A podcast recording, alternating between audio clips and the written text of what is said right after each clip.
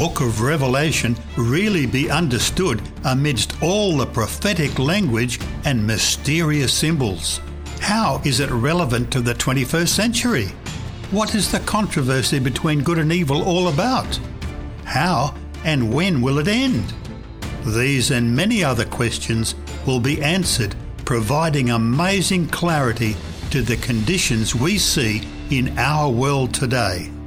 This seminar will bring you face to face with Jesus in a new and wonderful way, leading you to the most momentous decisions of your life. Welcome to Prophecy Seminar, the Book of Revelation. Here is your host, Pastor David Price. Well, good evening, everyone. I'd like to welcome you to our Revelation seminar. We're going to have a great time tonight as we explore God's Word together. And uh, our subject and theme is Revelation, the open book. And the thing that I love about the Revelation seminar is that it clearly reveals the Lord Jesus Christ to us in all his glory. And it tells us how much he really loves us. Before we begin, I always like to start with four discovery points, which are not questions found in the lesson, but basically themes. Let's go through them. I want to ask the question how do we get the book of Revelation? Secondly, what is the best method for interpreting the Bible? Thirdly, who is promised a blessing by the book of Revelation? And then, what solemn warning does the book of Revelation give regarding the misuse of scripture? So, here we are, Revelation Seminar, lesson number one Revelation, the open book. I'm going to ask you to join me on the front page. You can either read it with me if you're an audio, or if you're a visual, you might like to look at the visual feed that we're providing for you tonight, as it's an all picture program. So thanks so much for joining us. We're going to start on time. Most people revere the Bible.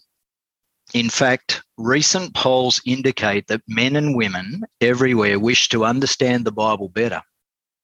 However, for a majority, the book of Revelation is a major problem. Its prophetic language and mysterious symbols seem to defy comprehension. So millions have given up ever understanding it. You know, many feel that the book applies largely to either the past or the future, and that furthermore, it is a closed or sealed book and not meant to be understood by people today. But the truth is that the book of Revelation is not closed, it's not sealed. In fact, God's angel commanded that it not be sealed. See Revelation 22 and verse 10. Some of the most important messages that God has ever given are found in the book. So, Revelation is an open book, and it was written especially for our times. In fact, the last days of Earth's history. Revelation 22 10 to 12. And a very special blessing is pronounced on all who understand and heed the counsel of the book. You know, Revelation really is a summary of the entire Bible, in which the main themes of Holy Scripture are reviewed in order to stress their importance.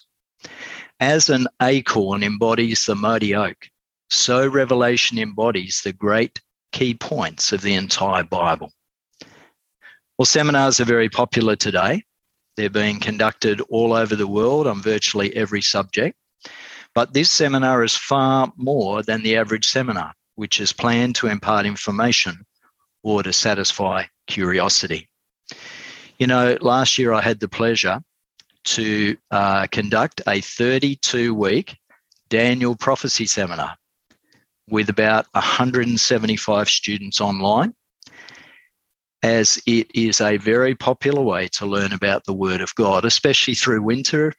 If it's cold, rainy, and the weather's no good, um, then people can enjoy this from their homes. And also, if there's another lockdown, we have a way of staying in touch.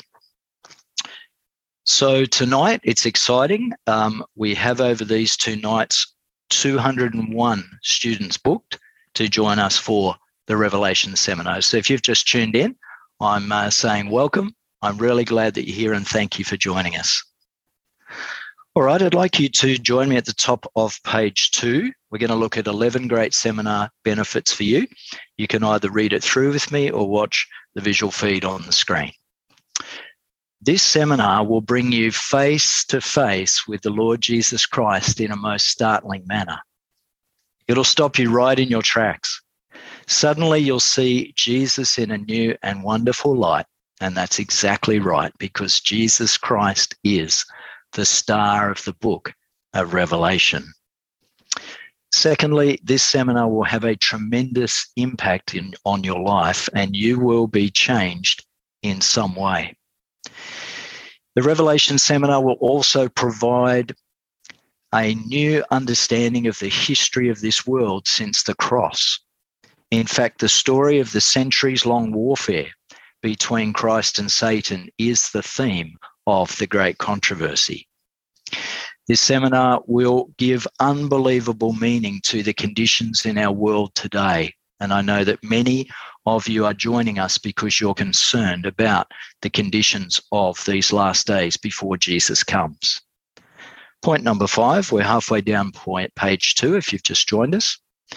This seminar, the Revelation Seminar, will unveil for you the meaning of grand, climactic, and shocking events about to take place upon the earth. Events that will have a profound effect upon you and your loved ones. Point number six it will actually reveal to you Satan, the devil's plans to ensnare people. This infuriates him, so he will do everything possible to prevent your attendance at this seminar. The night you miss could actually be the one that you need the most. So be forewarned and forearmed. Number seven, it'll lead you to the most momentous decisions of your life. And I think spiritual decisions are some of the greatest decisions that we can make in this life because they concern the life to come. Number eight, you'll be astounded as the great God of heaven and his Son, Jesus Christ, speak to you through the precious Holy Spirit. You will often be surprised at what you hear, but keep your mind open. God's surprises are always for our good. You may not always agree with what is presented, but this need not prevent the seminar from being a great spiritual high point in your life. Number nine, as some of you know, the Bible is not like any other book. It was written by God and can only be understood as He helps us. Thus, it's absolutely imperative to spend time in prayer, asking God for His help. Unless we do this, the devil will see to it that we end up with erroneous conclusions. Point 10 of 11 this Revelation seminar will bring into sharp focus the fact that both the Lord and the devil are asking for your worship. The tragedy is that millions today are honoring Satan and they do not even know it. Revelation sounds an awesome warning against this and shows you how to avoid it. As Bob Dylan was singing a few years ago in his Slow Train Coming album, it might be the devil or it might be the Lord but you gotta serve somebody. It's very true, isn't it? Point number 11 of 11. You know, it's not possible to cover every detail of Revelation in a short seminar like this, as you would imagine. But the broad, basic main points will be explained. So when the seminar ends, you will understand the book of Revelation. So, friends, tonight, in light of the preceding 11 points, it's crucial that we stress again the importance of uniting our study of Revelation with much prayer. We should humbly ask the Lord to clearly reveal to us his important truths, to give us the faith and the courage to follow where he leads. So, I'm going to lead you now in prayer time if you'd like to bow your heads with me. Our dear and gracious Heavenly Father, we would humbly ask for both wisdom and understanding, Lord, in studying these ancient biblical writings. And we ask that our lives may be enriched through this fantastic and challenging study of the book of Revelation. And I ask it in Jesus' name. Amen. Please join me at the top of page three, and I'm going to ask you possibly not to be um, looking so much at this at the lesson, but I'm asking you to look at the screen. We've got some beautiful illustrations. Let's have a quick preview of the book. In Revelation 1, the great news is the hero of the book of Revelation is introduced because Jesus Christ is the star of Revelation and he is the hero that we want to portray in all his glory. When we get into chapters two and three, we find there are there Christ's message to the seven churches. And right here in the start of the book of the Revelation, we find the first of the sevens. And I'm about to mention four of them here in Revelation 2 and 3. As some, as, as some of you well know, we have the messages to the seven churches in Asia Minor, which are in Turkey today. We then go to Revelation 4 and 5, where we open a mysterious book. Notice there are seven seals in that book. And then in chapters 6 and 7, the four horsemen of the apocalypse come out, and then there is the sealing of God's people. Notice here we run into the second set of sevens, for here are the seven seals of the book of Revelation, one of my favorite studies of all time. In chapters eight and nine, we run into the third um, group of sevens, and that is, as you can see illustrated well on the screen, there are the seven trumpets. This is a topic that is barely taught or preached today, but has relevance as we look forward and look back to the coming of the Lord. In chapter 10, we have a most startling chapter. We have an angel coming down from heaven. We have the eating of a bittersweet book. And then we hurry on into chapter 11, where we have two witnesses that are slain. They seem to be slain in the streets of France, and we will get into that in a future lesson study. They are two witnesses in sackcloth. Chapter 12 shows us a mysterious woman who's standing on the moon. She is pregnant. She's ready to give birth. She's clothed by the sun. She has a crown of 12 stars and she stands on the moon. I would love to get into that prophecy tonight, but we're wanting tonight to be very clear in our presentation and we're wanting to be very brief for our introductory lesson. In Revelation 13, this is the topic that everybody wants to know about. We look at the mark of the beast. Can I just suggest for all of those who are very interested in this topic that we not only search out what the mark of the beast is, but you'll never know what the mark of the beast is unless you know who the beast is. And I think that's a really important point. So in Revelation 13, there are two beasts. We will uh, discover together the beast that sets up the mark. And I believe that mark will be coming in our time. Well, Revelation 14 is fantastic as well. It's the puzzling messages of the three great angels. Then in Revelation 15 and 16, we have the fourth mention of seven, seven, the perfect number. And that is the outpouring of the grapes of God's wrath, also known as the seven last plagues. What a chapter that is! That is riveting. In Revelation chapter 17 and 18, we encounter mystic Babylon, the great harlot. We find out who that, that woman is, and we find out who the beast is that she's riding. We then go to a wonderful chapter in Revelation 19, and we find out the mysterious rider on the white horse, the one who defeats the beast. For the rider on the white horse is none other than the Lord Jesus Christ. Then in Revelation chapter 20, a very confronting chapter, which uh, talks about there the thousand years and the lake of fire, we find that the dragon is bound on the earth in the bottomless pit for 1,000 years. What could that mean? Look forward to that study. Finally, we round up the study of the book of Revelation, this prophecy seminar in Revelation, with Revelation 22. It's about the city of God which is about a new heaven and a new earth. So, friends, In 24 weeks, not eight, 24 action packed weeks, the book of Revelation will come alive for you, I promise you.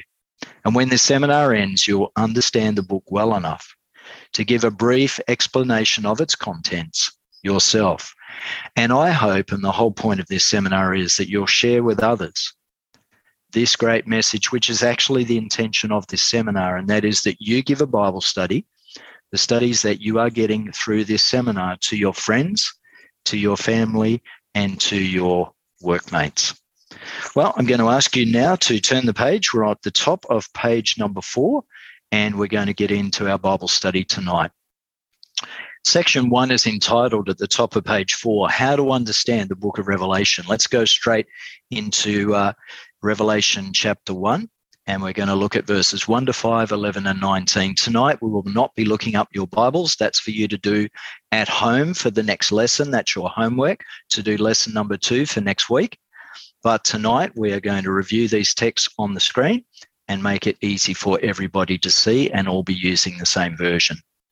This uh, seminar has been set up to use the original version known as the King James Version, a very accurate and very safe version. Would you join me in question number one? Number one, it says the book of Revelation passed through five steps to reach us. What are they? This is very important. How does God transmit a message to last day people? Today we transmit our messages through Facebook and Messenger and Snapchat and other ways, but how does God actually do it?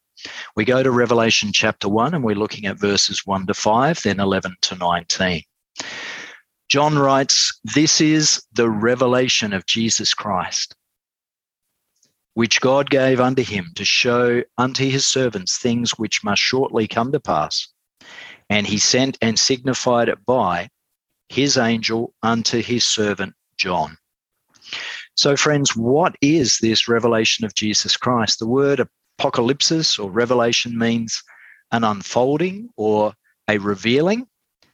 So, what is being revealed unto who? It is a revelation of the Lord Jesus Christ, his grace and glory, his beauty and his love to show his servants things which must shortly take place. And that's what we want to know. We want to have a strong relationship with Jesus Christ, and we want to know what's coming on the earth. Please join me in verse 2. So, John the Revelator, who bear record of the word of God and the testimony of Jesus Christ and of all things that he saw. Blessed is he that readeth, and they that hear the words of this prophecy and keep those things which are written therein, for the time is at hand. Verse 4 John is writing this to the seven churches which are in Asia. Let's carry on in verse 4. Grace be unto you, and peace from him which is, and which was, and which is to come. So, friends, I put in there the God of the God who which is, is the God of the past. The God who is or which was is the God of the present, and the God which is to come is the God of the future. Here is the Father, Son, and Holy Spirit in all their modes who are able to be in time from the end to the beginning and back again. Notice grace be unto you in peace, and from the seven spirits which are before his throne. I'm suggesting to you tonight that that is a reference to the third person of the Godhead, the Holy Spirit, and I will talk about it more in a moment. Let's go to verse 5. We're in Revelation chapter 1, verse 5. So this message is and coming from the Lord Jesus Christ, who is the faithful witness, and he is the first begotten of the dead, and he's the prince of the kings of the earth. Unto him that loved us and washed us from our sins in his blood. Isn't that a beautiful description of Jesus? In a time when lies are being told and our society is full of lies and corruption and deception, Jesus is the faithful witness to give us the knowledge we need in these last days. Because Jesus rose from the dead, everyone else's resurrection who is righteous is assured. And he is also the ruler of the kings of the earth. So, friends, if you're studying Revelation, and you are concerned about what you're reading in the book of Revelation, remember that the God of heaven and his son Jesus Christ, through the power of the Holy Spirit, is the ruler of all the kings of the earth. whatever grouping they may be in. So he loves us, he washes us from our sins in his own blood. Well, I felt sure that somebody was going to ask me who the seven spirits of God are. So at the bottom of the page, I've put there that they stand for seven. The seven spirits stand for completion and perfection. It is a reference to the Holy Spirit. The majority of commentators agree on this. This and Isaiah 11:2 gives us a sign of that. Zechariah 4:2 and Revelation 5 6 speaks about the seven eyes and the seven spirits of God. So let's go to Isaiah 11, verse 2. We're looking at the seven spirits of God. Isaiah 11, verse 2 in the King James Version. And the Spirit of the Lord shall rest upon him. There is the first spirit. Number two, the spirit of wisdom. Number three, and the spirit of understanding. Number four, and the spirit of counsel. Number five, and the spirit of might or power, dunamis. Number six, there is the spirit of knowledge. And number seven, there is the spirit of the fear or reverence of the Lord. Friends, there are the playing out of the seven spirits of God. These are all characteristics of the Holy Spirit. I'm going to let you do some more study on that, but I hope that that has been helpful. You can write those extra texts into your lesson. Let's dive into Revelation 1 and verse 11. So the message comes saying to John, I am Alpha and Omega, Jesus says, the first and the last, and what thou seest, write in a book and send it unto thee seven churches. There's one of our answers. Our answers are always highlighted in yellow text. The seven churches, where are they? In Asia, which is Turkey today. They are Ephesus, Smyrna, Pergamos is number three, Thyatira is number four, Sardis is number five, Philadelphia is number six, and Laodicea is number seven. That's going to be a great study when we do it. So, friends, we go now to verse 19. John is told, Write the things which thou hast seen, and the things which are, and the things which shall be hereafter. So, we're looking at question number one it's quite a lot of verses. We don't usually look up so many verses, so we're taking it part by part. We've looked up verses 1 to 5 and we've looked up verse 11 and 19. So there's seven verses. So, how are we going to get our answers? I've combined the main points from all of those verses on the screen, and your answers are in yellow. It's a revelation of Jesus Christ, which God gave unto him to show unto his servants things which must shortly come to pass and he sent and signified it by his angel. There's our second answer under his servant John. Then John wrote them to the seven churches which are in Asia. And in verse 19, he was told to write the things down which you've seen, the things which have been, and the things which shall be hereafter. Let's write our answers in. By the way, you need to take those lessons out of the folder or you won't be able to write the answers in. And I'm really disappointed tonight I can't hear all that clicking and clacking of the folders opening and closing.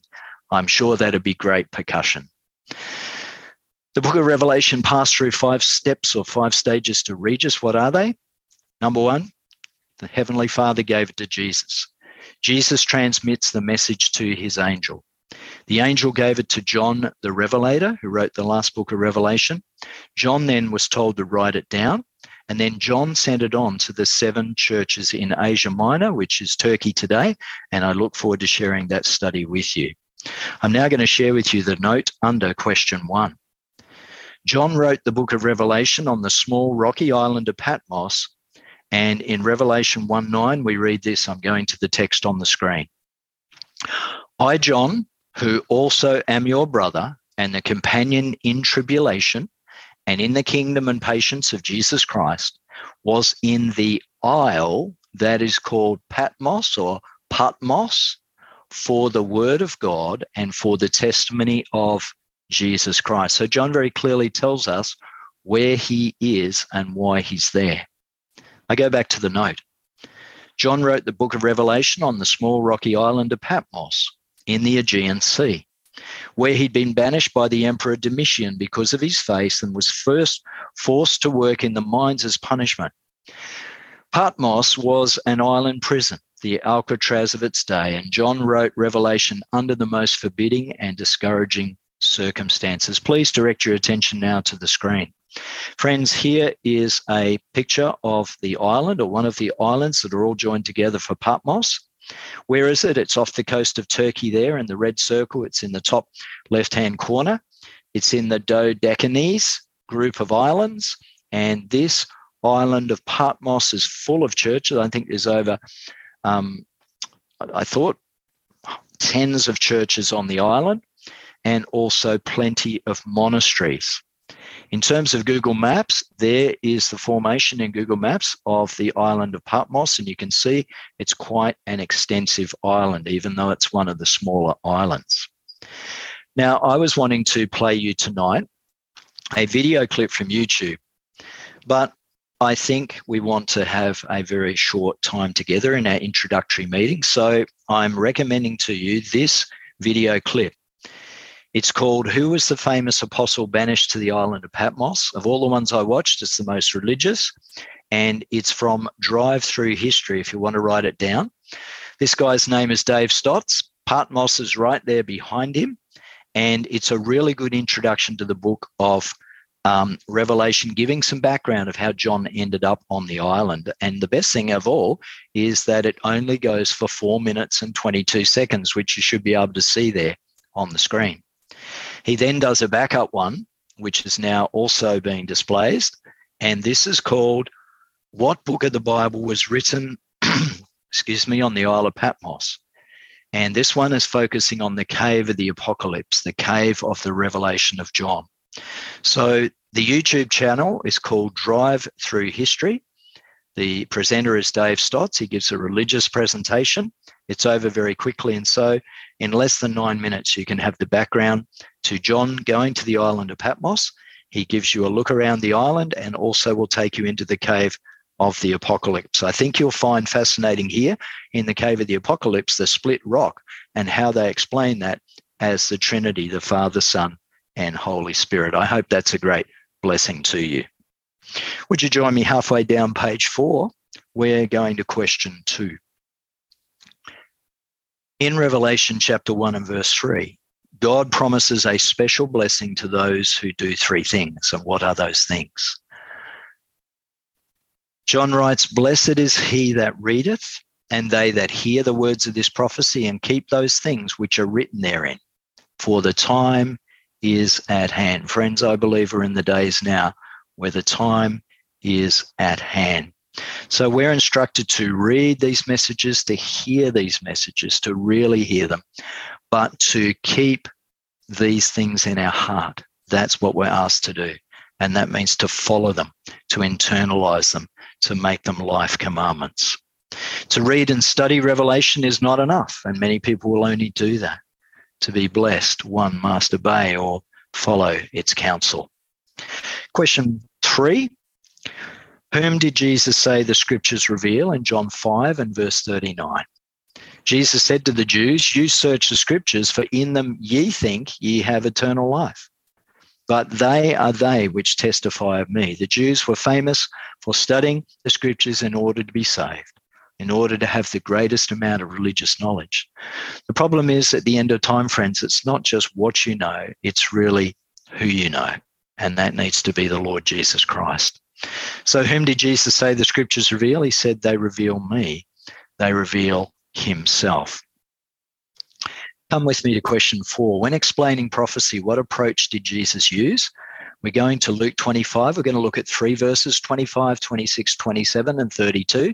This is the story of the two men on the road to Emmaus straight after the crucifixion. Remember, Jesus joined them as a stranger? Then Jesus said unto them, O fools and slow of heart to believe all that the prophets have spoken. Because these two disciples were crying and lamenting that Jesus, the Christ, the Messiah, had died on the cross.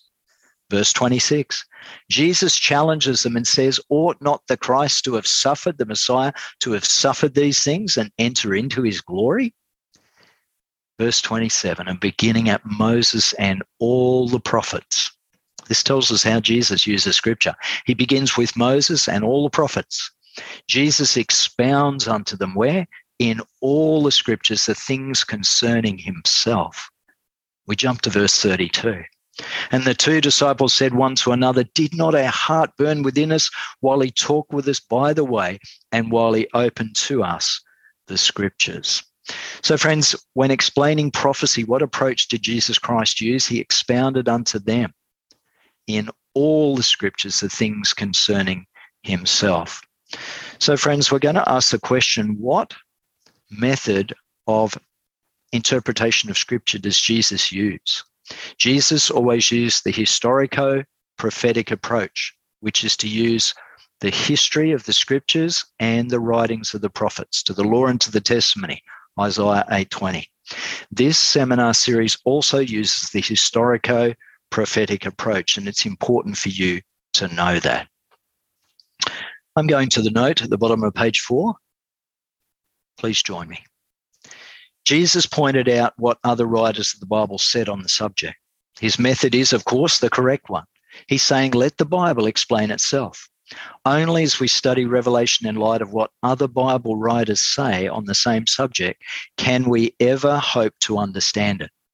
You know, our personal opinions regarding prophecy do not count.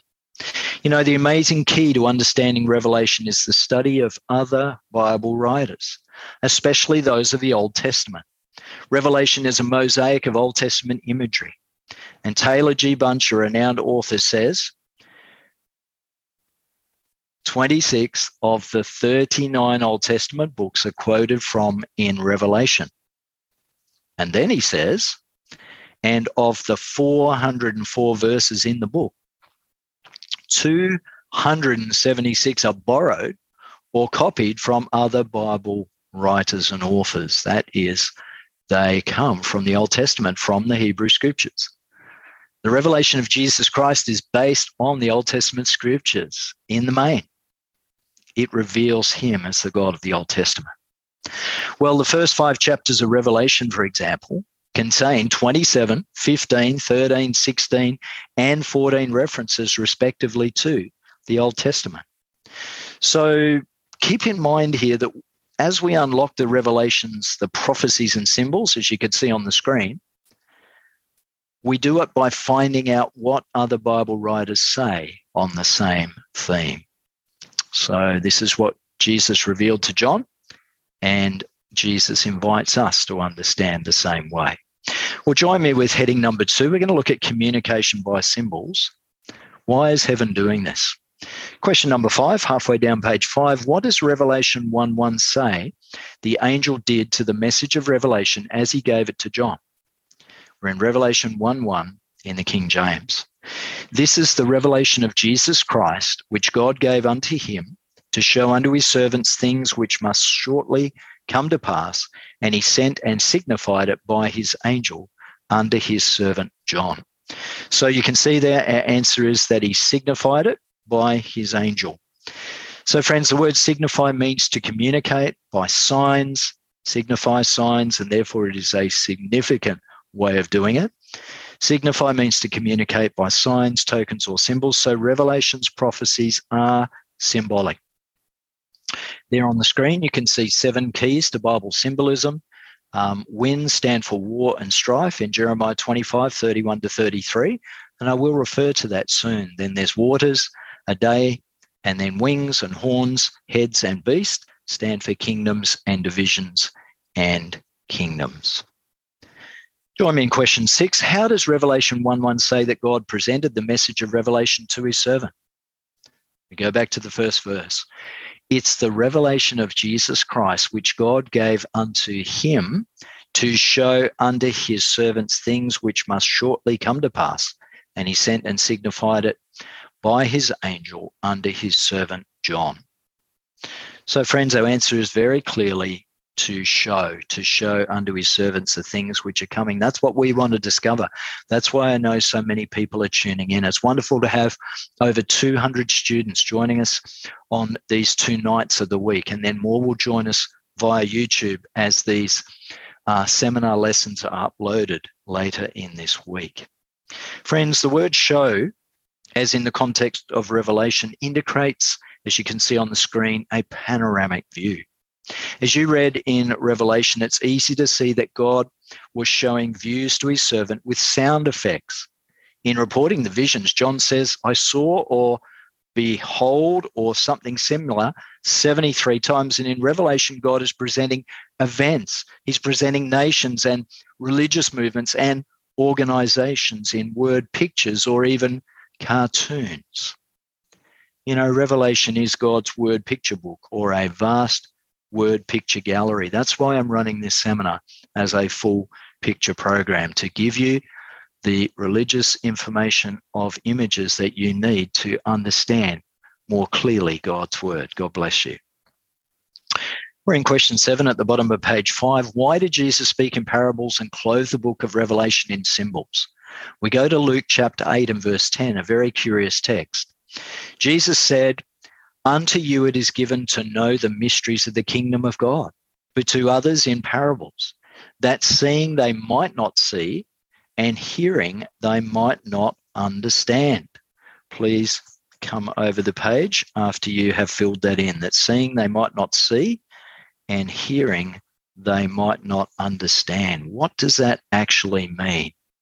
Friends, I want to tell you that Jesus spoke in parables so that only the spiritually orientated, like this woman at the well, could actually understand. Jesus clothed revelation in symbols for the same reasons. Only those sincerely seeking truth and guided by the Holy Spirit can comprehend it. Further, the enemies of God are unmasked in this book, and God's people are revealed also in Revelation. Did you know centuries ago God's enemies would have destroyed this book if it had been written in literal language? For this reason, and many others, it was necessary to present the messages of the book in language only God's people can understand. But the symbols need not hinder our understanding. The Bible tells us that what they mean exactly in literal language. Listed below are three prophetic symbols with the Bible's explanation of their literal meaning. Write your understanding of the literal meaning of these symbols in the blanks provided. So I direct your attention here to the screen, and we're going to have these three symbols on the screen. So we need to find out what a beast is, what waters are, and what a day represents. Let's go to Daniel 7:23. We studied this exhaustively last year in the Daniel prophecy seminar. Daniel was told the fourth beast shall be the what? There it is on the screen from God's word. The fourth beast shall be the fourth kingdom. There's our answer upon the earth, which shall be diverse from all kingdoms. Notice it's a very, very tough iron kingdom. And it shall devour the whole earth and shall tread it down and break it in pieces. Friends, I'm going to ask you a question. Does God also use cartoons or um, signs or symbols um, of course, he does in the scripture, but do our nations in the world today use the same symbols? So I'm going to give you four symbols and you can tell me which nations they represent. I think there wouldn't be anyone in the room right now who wouldn't know that the bald eagle, the eagle is a great symbol of the United States of America. I think that many would be able to guess that the British Bulldog stands for the United Kingdom. I think we know that the kangaroo is a well known symbol for the great nation of Australia. But it's interesting, not always animals are used. For this nation uses a maple leaf, and that is the Canucks. In other words, the Canadians who use the maple leaf. So you can see that even today we use symbols, signs, and mascots to represent um, even teams and uh, various entities. Well, let's find out what waters mean in Revelation 17 15. And he said unto me, John, the waters which thou sawest, where the whore sitteth, they are peoples and multitudes and nations and tongues.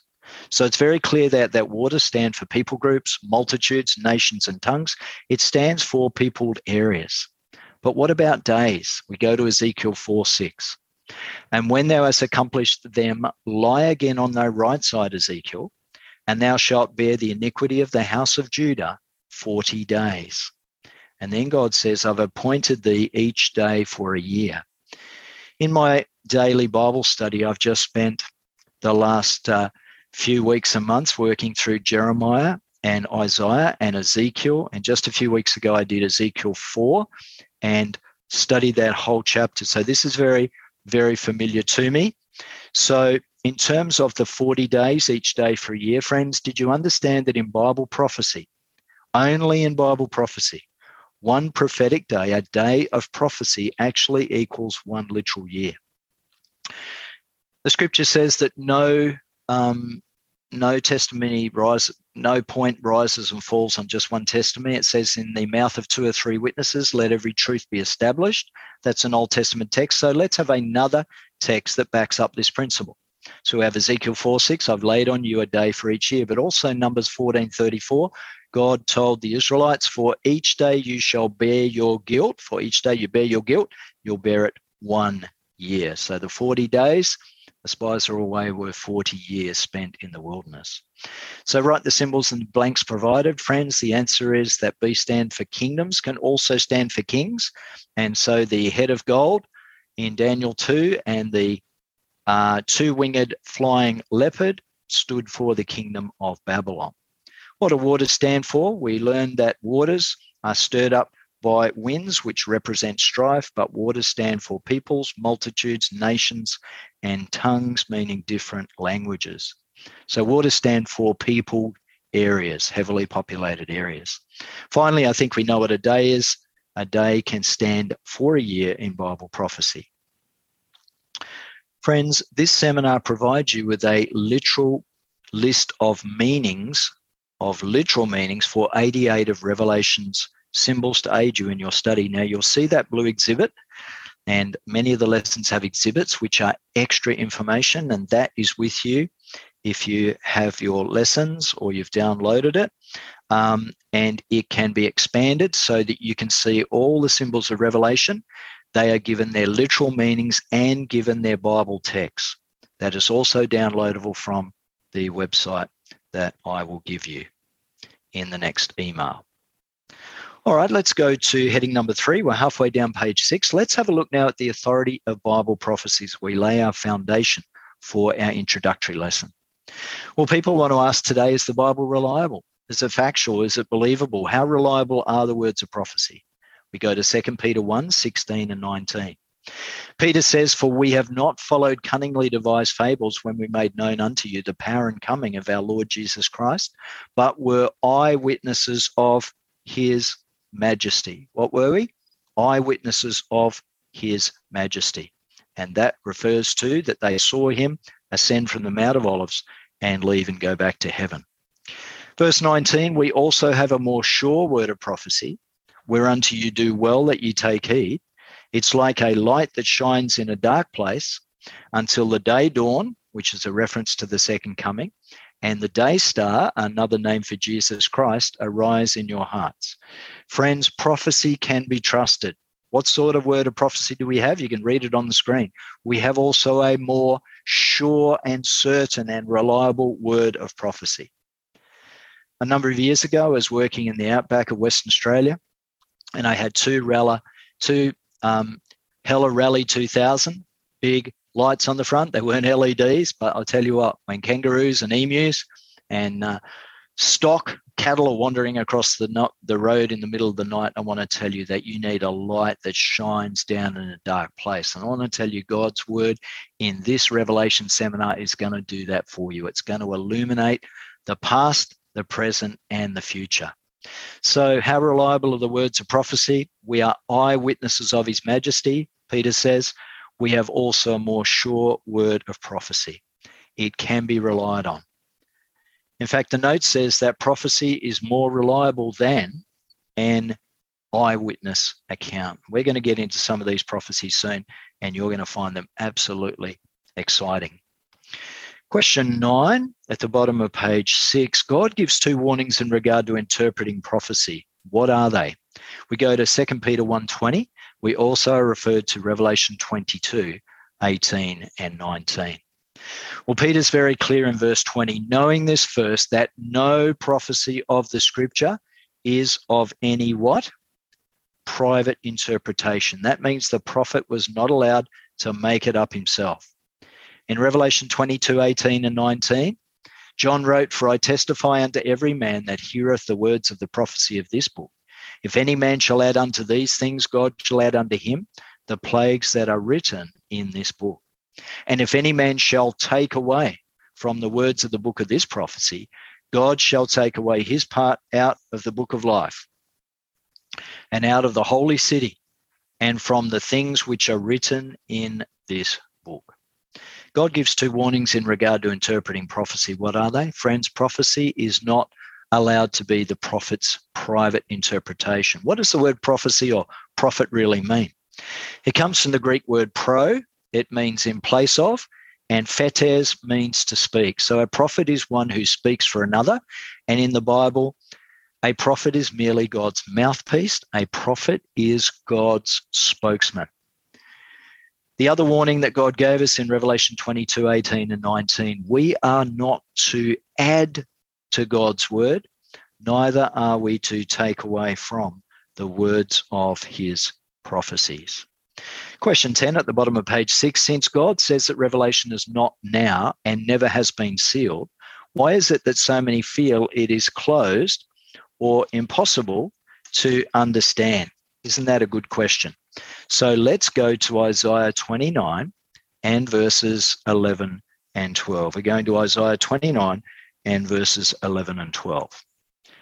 It says, And the vision of all is become unto you as the words of a book that is sealed, which men deliver to one that is learned, saying, Read this, I pray thee. And he says, I cannot, for it is sealed. Verse 12. And the book is delivered to him that is not learned, saying, Read this, I pray thee. And he saith, But I am not learned. Friends, let's go to the voice version and see if we can understand a little clearer what that's saying. Well, friends, everything God is disclosing to you will be like the words recorded in a book that's sealed. When it's given to one who's literate, he can't read it because it's sealed.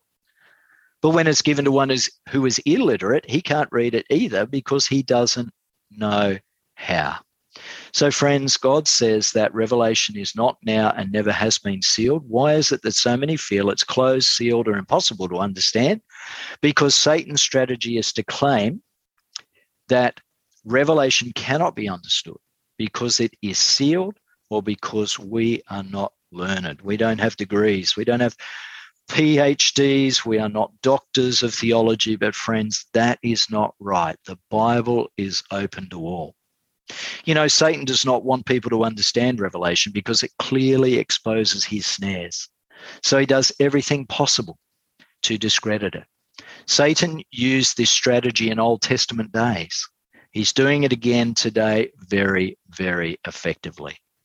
Well, how much of Scripture is inspired? We go to 2 Timothy 3:16. If you're a long-standing Christian, you should know this verse well. That all scripture, how much? All scripture is given by inspiration of God, meaning it's God breathed, it's inspired by Him, it's created by Him, and it's good or profitable for doctrine or teaching, for reproof or condemnation, telling us where we're going wrong, for correction and telling us how to get on the right pathway. And for instructing us in righteousness, it tells us how to be saved. So friends, how much of scripture is inspired? In 2 Timothy 3:16, the answer is all. Friends, today many Christians do not like all of scripture and so they tear out a page here, they tear out a page there, and I want to tell you if you keep doing that, you'll end up with just the covers of the Bible all of God's words are inspired. And whether we like it or not, if we follow it, we will be reading it and hearing it and keeping it. We will be blessed with a threefold blessing. Question 12, halfway down page 7. If we twist the scripture to fit our own opinions and preferences, what can be the result? Once again, we go back to 2 Peter chapter 3, 15 and 16. Peter here tells us Paul's writings are hard to understand. I think that's very encouraging because Paul can be sometimes hard to understand. Let's read it. And account that the long suffering of our Lord is salvation, even as our beloved brother Paul, Peter writes, also according to the wisdom given unto him, hath written unto you, verse 16. As also in all his epistles, all his letters, Paul is speaking in them of these things, in which are some things hard to be understood, which they that are unlearned and unstable wrest, as they do also the other scriptures unto their own destruction. Wrest means to twist, it's an old English word meaning to wrest it or to twist it.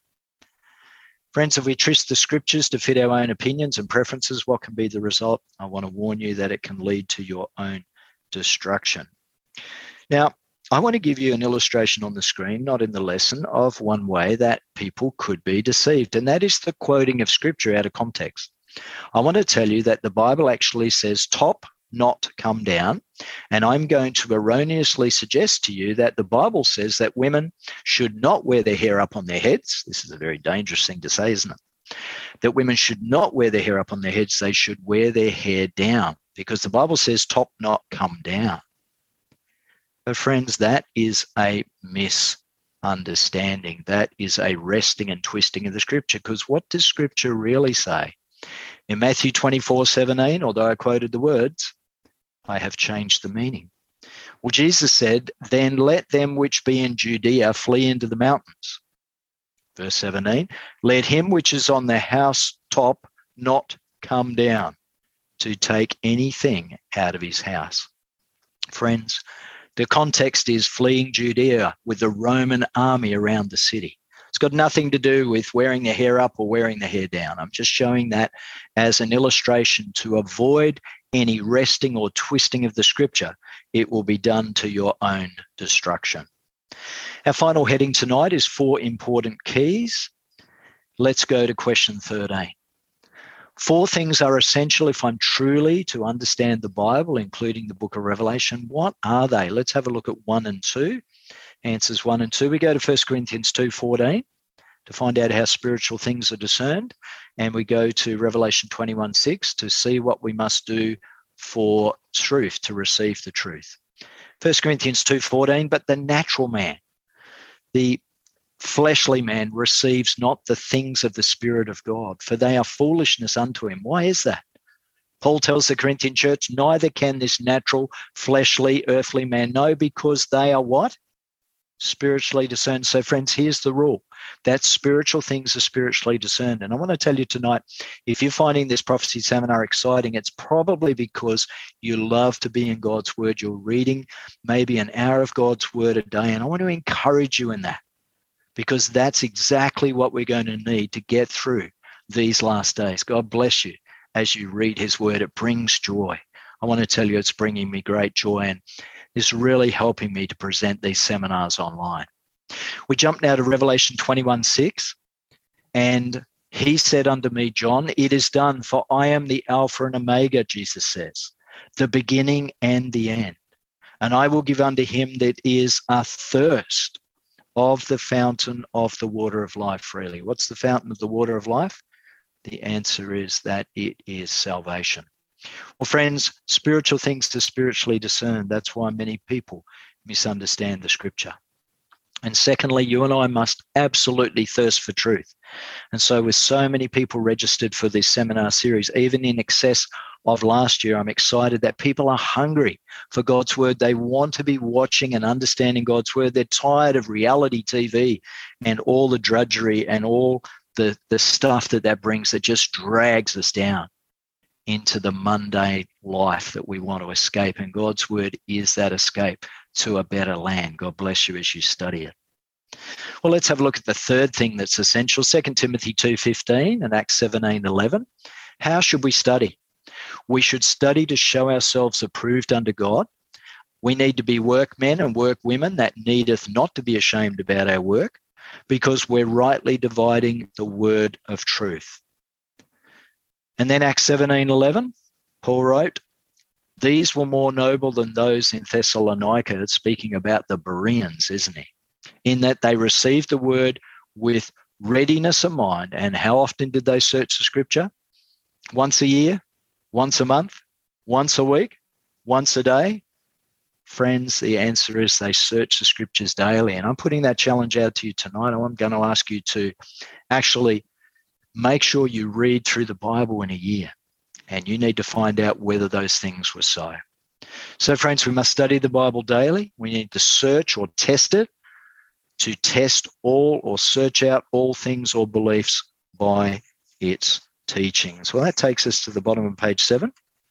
And our last page is page eight as we wind down to the close of our seminar. Would you join me at the top of page eight? We're heading, heading into question 13 and answer four.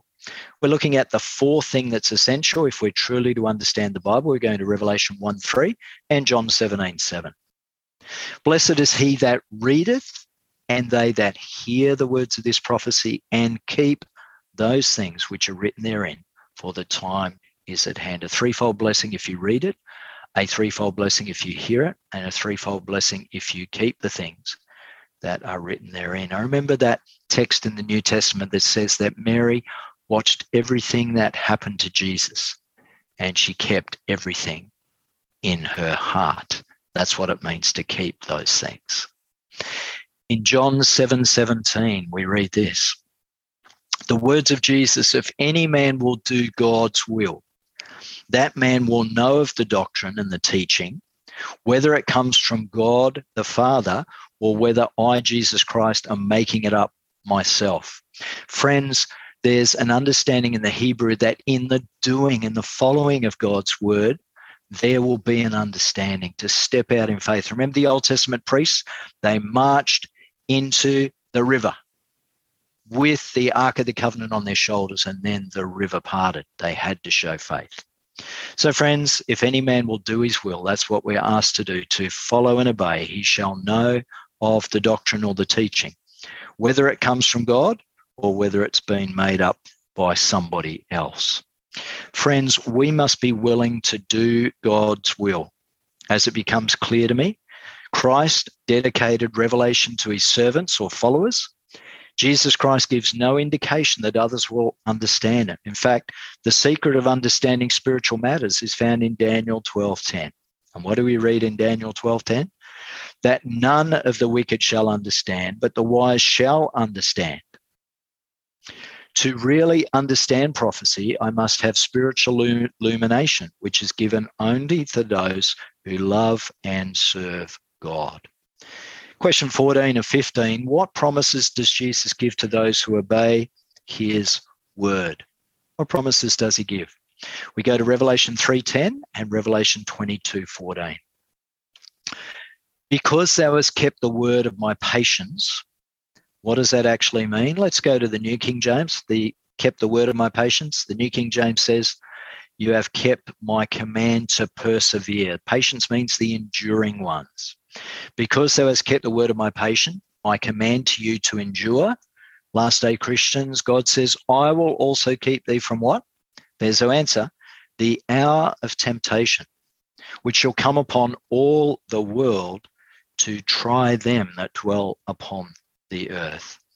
Revelation 22 14, blessed are they that do his commandments, those who obey, that they might have right to the tree of life and may enter in through the gates into the city. So, friends, he will keep us from the hour of temptation. I kind of feel that we're going through that hour of temptation now, but I'm sure there's a greater time of testing to come. In Revelation 22 14, they'll have right to the tree of life and may enter in through the gates of the city. Friends, I have wonderful news for you tonight. What is the wonderful news? The wonderful news right now is that Jesus Christ says, I go to prepare a place for you. In John 14, 2, he promises to prepare a place for you. And I want to tell you, your home is being built in heaven for you right now. So don't worry about paying off the mortgage if you're renting. Don't worry, you might be ahead. So, friends, the wonderful news is that there is a place prepared for us, a mansion for us in heaven. Let's go to question 15. As the Holy Spirit of God shows you great truths about Jesus from the book of Revelation, are you willing to obey these truths? Well, I'm putting in my answer there. I've got it in my uh, my lesson guide here. Yes, I will. I absolutely want to obey those truths and receive the great keys of the book of Revelation. So, friends, in summarizing what we've learned tonight, I have three points that summarize the lesson. Point number one is what did we learn? before we go there, if you found what we've gone through tonight a little bit basic, then I want to tell you that tonight was laying a slab. Now, if you have a new house built and you're especially excited, you will run out to see the slab being laid, but most people don't run out to see the slab being laid. Tonight, we've laid a foundation. We've laid a foundation for what is to come. And maybe what is to come, the frame and uh, all the accessories in this house might be more exciting, but I want to tell you that we have laid a solid foundation for what is coming. Let's go to point number one. Point number one is that the book of Revelation can be understood. It can be understood itself without you being a scholar or needing to go anywhere else and receive any other understanding. Number two, we've learned that the Bible can interpret itself. That's why it can be understood. Our third point is that God has a life and death message to transmit to his last day people via this important book. We're talking tonight about the book of Revelation. And God bless you as you continue to study it and dive down deep. Well, do you remember we started the seminar tonight with our four discovery points? Maybe if you were late to log in, you missed it. Let's go back over them. How do we get the book of Revelation? Remember that God gave it to an angel who gave it to John, and he gave it to the seven churches. What is the best method for interpreting the Bible? The ancient biblical writings claim to and actually do interpret themselves. What or who is promised a blessing by the book of Revelation? It's promised to those who read, to promise to those who hear, and promise to those to keep, who keep those things written in the book of Revelation in their hearts by obeying them. Well, what solemn warning does the book of Revelation give? regarding the misuse of scripture, not to add, not to take away, or even try to twist or wrest the scriptures. Friends, I asked you in the emails that I sent out to make sure that you uh, printed out the Revelation seminar quiz if you want to be involved in the quiz. I want to tell you what you're playing for tonight. Unfortunately, it's not the millionaire quiz, but you might be interested in that we're offering one $100 Bible gift voucher that will come from your local Adventist book centre where you can uh, claim that. We are also offering two $50 Bible gift vouchers also from Adventist book centres. Then there's a Revelation seminar exam. If you go looking for that, that is tucked away in lesson 24. Some people like to do the exam at the end, but some diligent students will actually go looking for that exam and fill it in as they go through the lessons. I would suggest that's the easiest way. What are we offering for the two winners of the Revelation Seminar exam? Found tucked away in lesson 24 at the back of your seminar lessons. We're offering there Jacques B. Doukhan, one of my former lecturers um, in theology, Jacques B. Doukhan's book, Secrets of Revelation. And that is called A Seer looks through the book of Revelation through Hebrew eyes. So if you have printed out your Revelation seminar envelope tonight, please put on there your name. I need to know your name. I'm not a prophet or the son of a prophet. Please put on there RS01. That can be sent to me via email.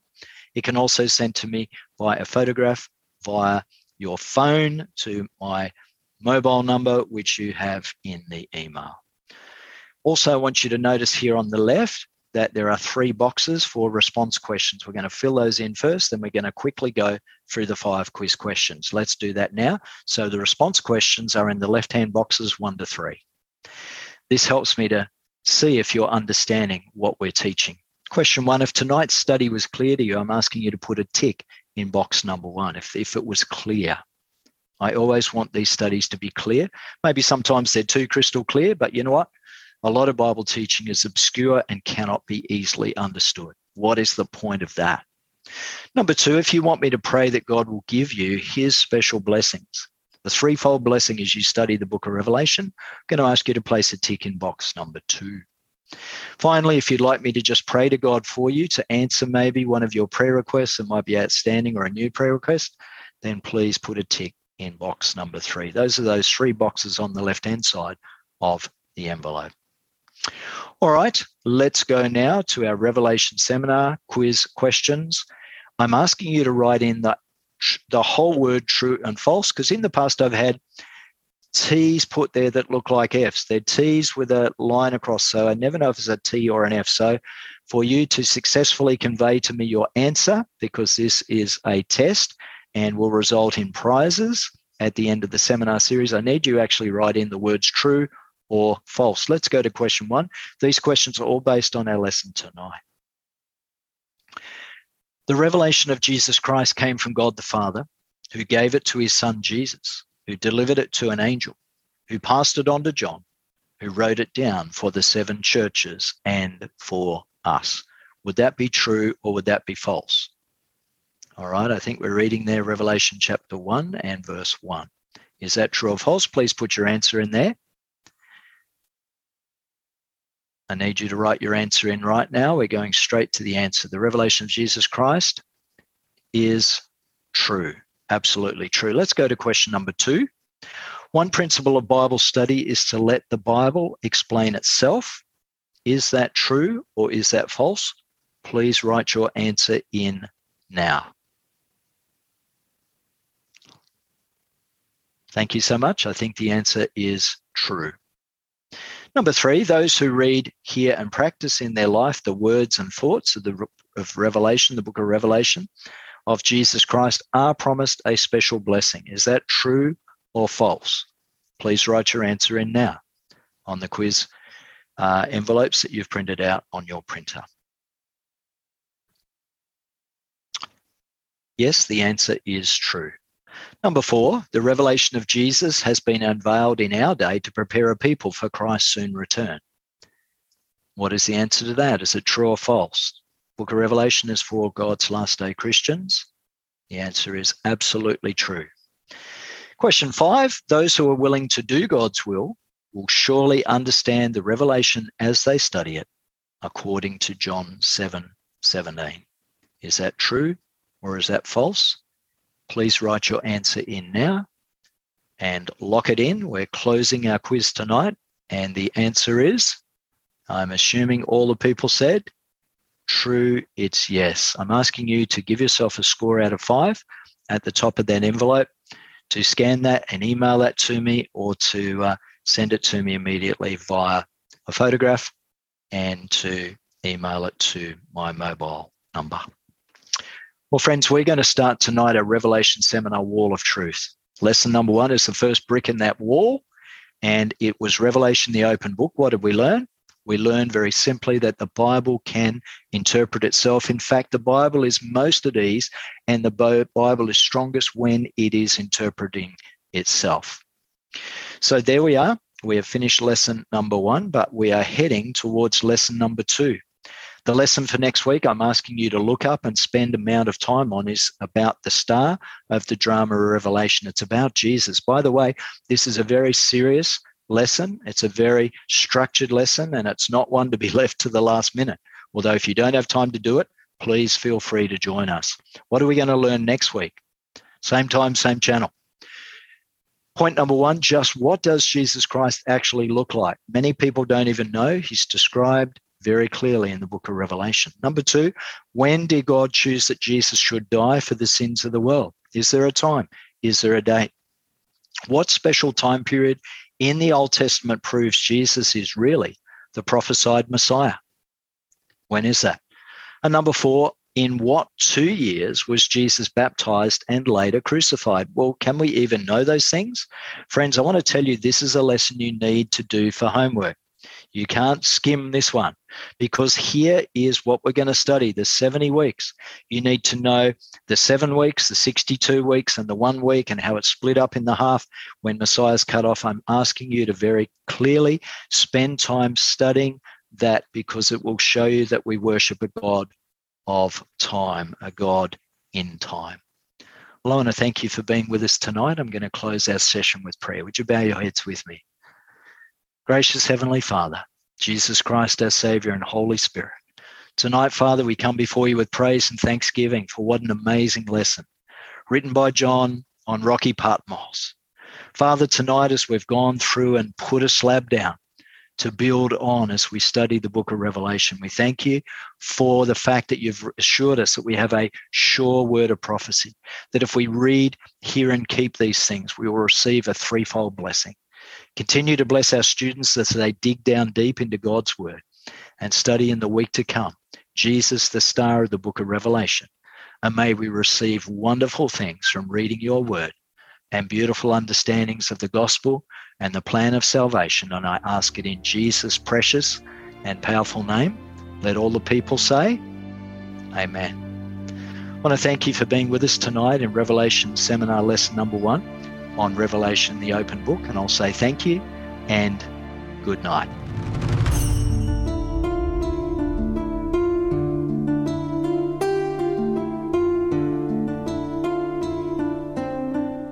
You've been listening to Prophecy Seminar, the Book of Revelation with Pastor David Price. For more information about this series, you can visit the YouTube page, True Blue SDA, all one word, that's True Blue SDA. This program has been brought to you by 3ABN Australia Radio.